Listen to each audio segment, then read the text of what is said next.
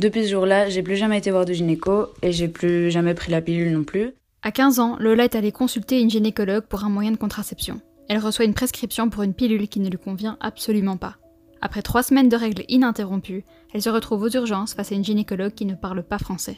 Elle m'a dit de, me coucher sur euh, cette table d'examen gynécologique, mettre mes deux pieds dans les étriers. En fait, là, moi, j'avais tout simplement aucune idée de ce qu'on allait me faire parce que j'arrivais pas à échanger avec cette, euh, avec cette gynéco. Là, elle a sorti un appareil euh, très long et elle a enfilé un préservatif au-dessus. Et donc là, j'ai commencé à sérieusement paniquer parce que je ne savais toujours pas ce qui allait m'arriver. Ce qui se passe, c'est que la jeune fille allait me faire une échographie endovaginale.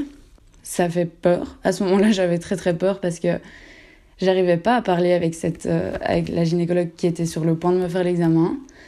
Je pouvais pas poser de questions, je savais pas pourquoi on le faisait, je savais pas comment ça allait se passer, je savais pas combien de temps ça allait durer, je savais pas si ça allait faire mal. Elle avait cet appareil en main, elle avait enfilé le préservatif autour et, j'avais très très peur et j'ai commencé à pleurer. Elle savait pas quoi faire, il n'y a pas eu de geste rassurant de quoi que ce soit et du coup elle m'a fait cet examen et étant donné que j'avais très très peur quand elle a commencé à l'insérer, tous mes muscles étaient forcément très très contractés.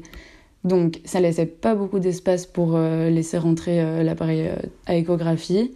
Donc j'ai eu très très très très mal. Puis après, j'ai pas eu de réponse. Elle m'a pas du tout dit si voilà, elle avait vu quelque chose, si tout allait bien. Pourquoi elle faisait cet examen non plus d'ailleurs. Depuis ce jour-là, j'ai plus jamais été voir de gynéco et j'ai plus jamais pris la pilule non plus. Six ans après cet événement, Lola est enfin parvenue à aller consulter une gynécologue. Ça s'est méga bien passé. Elle était super à l'écoute. Dès le début, je lui ai dit, je lui ai expliqué que voilà, ça faisait très longtemps que j'avais pas été voir de gynéco, que j'étais bien consciente que euh, c'était pas un bon plan. Elle m'a posé plein de questions, j'ai pu lui poser plein de questions. Elle a pu super bien m'expliquer ce qui se passait. Elle m'a fait toute une série d'examens super complets pour me rassurer. Et au final, je suis ressortie en me disant, c'est sûr, maintenant je retourne tous les ans. Ce qui l'a bloquée pendant autant de temps, c'est le fait qu'elle n'ait pas été prise au sérieux. Moi, ce que j'ai ressenti, c'est que j'ai pas bien été pris en charge. Et euh, du coup, je voyais pas l'importance d'y retourner. La première phase, c'était plutôt je veux, je veux plus y aller parce que ça s'est mal passé et euh, parce que voilà, je vois pas pourquoi c'est important alors que je suis pas du tout prise au sérieux. Et puis après, ça s'est transformé en euh, ok, la panique, j'ai pas été depuis longtemps, j'ai peut-être quelque chose qui aurait dû être découvert plus tôt, j'ai peur d'y aller. Les conséquences des violences gynécologiques peuvent être désastreuses sur le plan psychologique. La plupart du temps, on constate un abandon du suivi gynécologique. Il peut également y avoir un stress post-traumatique ou une dépression. Certaines victimes de violences sont aussi dans le déni et se disent que ce qu'elles ont vécu est normal et que c'est comme ça que fonctionne le système médical. Que ce soit pour dénoncer ces pratiques ou pour parvenir à passer à autre chose, il est important de communiquer. Si on a l'impression que ce qu'on a vécu lors d'un rendez-vous médical n'est pas normal, il faut en parler à une personne de confiance, un psychologue ou encore directement au médecin lui-même. D'un point de vue juridique, il est actuellement très difficile en Belgique de faire face à ces violences. Le droit ne reconnaît pas aujourd'hui les violences obstétricales, donc ça, n'existe pas. Il n'y a pas de loi contre les violences obstétricales. C'est un peu compliqué. En tout cas, aujourd'hui, il y a plusieurs femmes qui, sont en procès euh, contre les gynécologues ou contre les sages-femmes, mais qui ne, ça n'aboutit toujours pas à cause de ça. Donc, c'est pas quelque chose qui est reconnu euh, dans la loi. La seule chose qui protège un tant soit peu les patients, c'est la loi du 22 août 2002 relative aux droits des patients.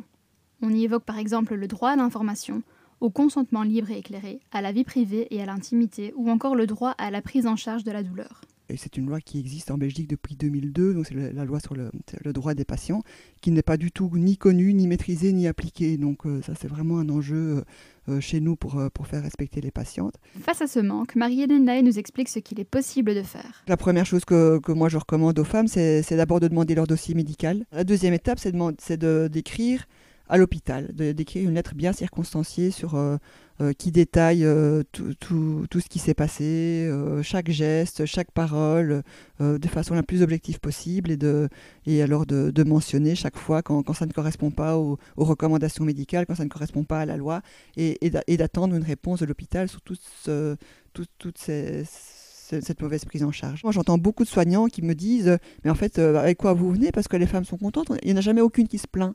Mais forcément, elles ne vont pas se plaindre à l'hôpital. C'est pareil avec des, agressions. Euh, quand il y a un violeur qui viole une femme, la femme ne va, pas lui dire au violeur après euh, Tu, m'as violé, tu t'en as même pas rendu compte. Elles vont pas se plaindre directement à l'agresseur, elles vont se plaindre à d'autres personnes. Et c'est ça ce décalage entre tous les témoignages que moi je reçois de femmes qui osent se confier et, inversement les hôpitaux qui disent Mais non, tout va bien, les femmes sont parties, elles ont dit merci et puis, euh, avec quoi vous venez? maintenant, si les femmes ne veulent pas écrire directement à l'hôpital, elles peuvent aussi écrire euh, sur les réseaux sociaux. Et ça se voit de plus en plus. Moi, je suis surprise ces derniers mois de voir le nombre de femmes qui témoignent en citant explicitement l'hôpital où elles ont accouché. Ce qui permet aussi de, euh, de, faire une pression supplémentaire, euh, soit d'une mauvaise publicité, soit au contraire des hôpitaux où elles ont des très très bien prises en charge et où elles, elles, sont, donnent un, avis positif. Si maintenant l'hôpital répond négativement ou fait semblant de rien ou est dans le déni, là il est possible après de, faire euh, des recours au pénal ou au civil. Les chances de réussite sont faibles, mais bon, petit à petit. Il y a clairement encore beaucoup de changements et d'évolutions à apporter dans le système judiciaire, mais d'après Marie-Hélène Lahaye, les choses progressent lentement, mais sûrement. Ce podcast a été écrit et réalisé par Marine Mélon et Sarah Prévinaire.